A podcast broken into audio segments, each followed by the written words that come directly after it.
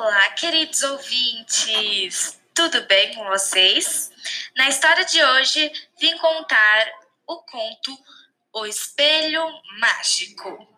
Essa é uma história de um órfão que saiu pelo mundo para conseguir viver. No caminho, ele viu uma pedra tampando a boca de um formigueiro. Ele, com um bom coração, tirou a pedra sem machucar nenhuma formiga.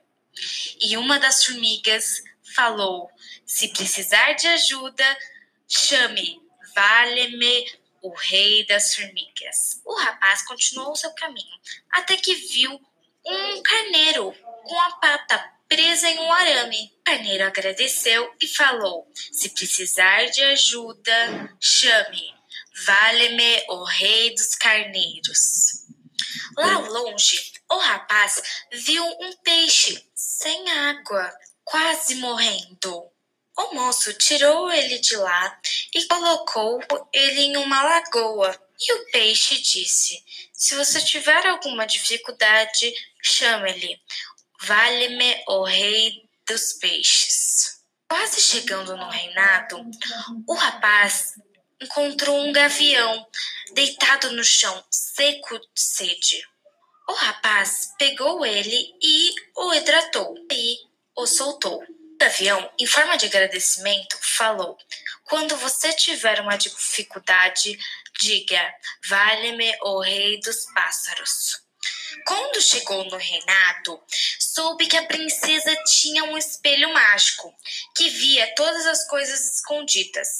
Mas o espelho só funcionava à meia-noite, até o cantar do galo. Quem se escondesse e a princesa não descobrisse, se casava com ela. Se a princesa achasse a pessoa, a pessoa seria morta. O rapaz quis fazer essa aventura. Na primeira noite, lembrou do carneiro. Então falou: Vale-me o rei dos carneiros. O carneiro apareceu e falou para o rapaz montar nas costas dele. O rapaz se escondeu dentro de uma gruta, cheia de carneiros em volta. À meia-noite, a moça pegou o espelho e procurou ele por todos os lados, até que se deparou com uma gruta. E o espelho mostrou ele deitado no chão, cheio de carneiros em volta.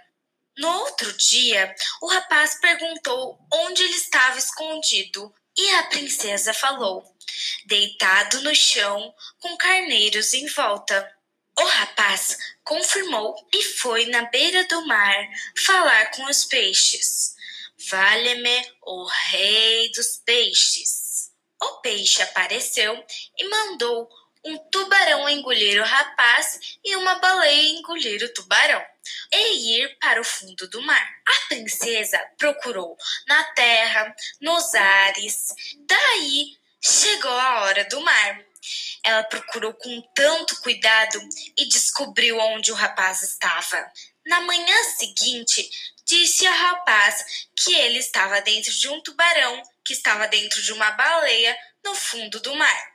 Essa era a última chance do rapaz.